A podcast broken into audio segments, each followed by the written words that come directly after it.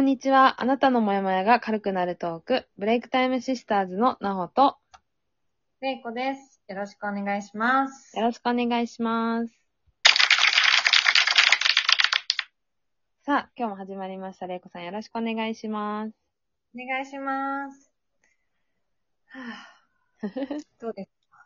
梅雨の、梅雨の日本楽しめてますか？いやいやいや、もうなんか、今年の梅雨はもうなんかすごい豪雨で、雷でなんで、ちょっと、ああんまり私は好きじゃないかな。うん。なんかただの雨じゃなくて、うんちょっ。と雨量がすごいので。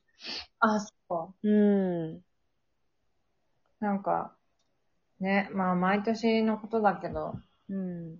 ぱり辛いよね。この時期ね。ね、日本なんか、そうなるとね、外にも出づらくなっちゃったりとかまあ、確かにねす。るので、湿度って結構辛いものがあるよね。そうですね。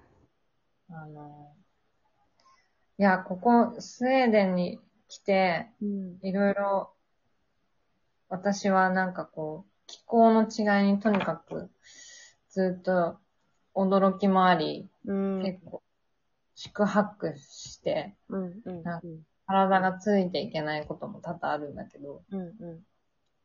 湿度に関して本当にカラカラでいつも。うーん。なんか、湿度がないってこんなに違うんだなっていう。うん。うん。あの、多分もうこの時期食中毒とか流行ってる日本とかあるんじゃない？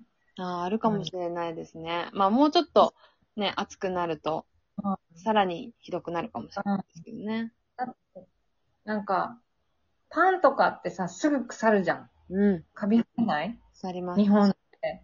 ちょっと1日2日ぐらい置いとくともうダメじゃない？ダメですよね。だからもう絶対に、あの、冷えてる冷蔵庫とか冷凍庫にね、入れとかないと。ねここ1週間普通に置いといても大丈夫なんだよ。ねえ。なんかそれが信じられなくて。それぐらいカラカラってことなんだなと思ってね。うん。確かに。うん。結構ね、置いとく家系とか多そうですもんね、確かに。リビングの机とかに、ポーンって、あの。パンの保管、あ、保他管ね、ありますよね。うん、うん。ものがある。うんうんうんうんまあ、パン、パンが主食な国だからそう、ですよね。まあそういう道具が多いんだけど、うんうん。あのそう。あれ憧れますけどね。あ、そう？やりたいですよね、私は。いや、日本でなはできない日本じゃできないんですよね、あれ。ほんと難しい。うん。あの、そうなの。なので、乾燥しないように、うん。湿度がないから、うんあのってことはすぐ乾燥しちゃって、かパンカチカチになってっちゃうから、そうこうカバーっていうか、そういうのをするんだけど。うん。うんまあ、ちょっと話はそれましたが。うん。うん。で、今、スウェーデンは、今真夏、真夏っていうか、夏に入ったところで、うん。うん。うんなんかわよく知らないけど、うん。どうも、これ、来週、ん？もうすぐか、21日に、えーっと、6月21日が今年は夏至なんだよね。うん。うん。夏至だと、1年で一番太陽が、の日が出てる時間が長い。うん日照時間が長いので、はいで、その週の、えー週末に夏至祭っていうのがスウェーデンはあって、うん。うん。うで、そこでみんなお祝いするらしい。ん。へえ。まあ、クリスマスと同じぐらい、うん。うん。要はお正月と同じぐらい重要なイベントらしい、スウェーデンは。ええ、すごい。お祭りだ。太陽が当たってるってことをお祝いする日なの。へえ。ちょっと時間が過ぎてしまいましたけども、トークテーマは一応、夏休み、好きなことをしようというテーマでお話をしていきたいと思います。まあ今、スウェーデンのね、話がありましたけど、もうスウェーデンは夏休みに入ってるんですよね。うん。うんまあ、私は会社とかにいいるわけじゃないから、うん別に夏休みじゃないんだけど、うん。学校は休みだよね。ね、そうですよね。もう学校が6月後半から休み、後半というかもう半ば、中旬からね、休みっていうのは日本からしたら信じられない。早いよね。ね。で、始まるよね。うん。8月中旬から始まって、うん。結構もう秋になっちゃうって感じだし。そうですよね。なんか不思議ですよね。日本はだって7月の後半からなんで、夏休みは。まあそうだよね、うんは。。で、まあ8月中旬ぐらいか。までなんうん。こんなに休みが長いっていうことはないんですけど。いや、だからいつもね、子供、子供の頃とかすごい思い返してみると、夏休みすごい楽しかったは楽しかったんですけど、短いなって、あ、結思っ局なんか宿題追いつかないみたいなのありませんでした？あった。ねな。んかい、うん。あったあった。懐かしいな。うんそうそうそう。なんか自由研究とかやったりあ、やったね。ね、うんしましたけど、子供の頃2週間から3週間ぐらいですもんね、だって。お休み結局取れるのは。3あ週間ぐらいでもそこ。に近い ?7 月の20日ぐらいから8月のいっぱいまでとかじゃない？学校って。どうだろうでもさ、1ヶ月あったかなあ、そう。うん。なんかそんなに長い記憶がなくて。あ、本当。うん。まあでも、まあ3週間ぐらいは、なんか地元に帰ってとか、おばあちゃんそうなので、ね。みたいな感じうん。だったような気が。まあ学校によってもね、うん。夏休みの期間は違うかもしれないんですけど、うん。なんか、なほは夏休み何かする予定あるの？何かしたいとか。まあでも私は、ちょっと去年ね、なかなか海に行けなかったりしたんで、今年は、まあ、夏が暑くなりそうなので、海に行きたいなと。うん。うん。ううんん。コロナは大丈夫なのかな？そうなんですよ。だからコロナが、東京はまあ6月 21? うから、きっと、またまん延防止になって、緊急事態は終わるんですけど、まん延防止策がまた発令されて、まだまだ続くと思う、集まれないの、そんなに。そうなんですよ。まあ結局、飲食店はね、また8時までだなので、そういうりはね、そうなん、そうなんですよ。それだけは継続みたいなんですよ。そうなんだ。そうそうそう。そうか。そスウェーデンは6月から、う。うん。6月からかな、うんえっ、と、一応、10時まで、あの、営業していいことになった。おーすごい。飲食店やってるんだよね。まあ、10時まで、10時まで？まあ、で、徐々にちょっとずつ解禁していくっていうような話だった。うーん。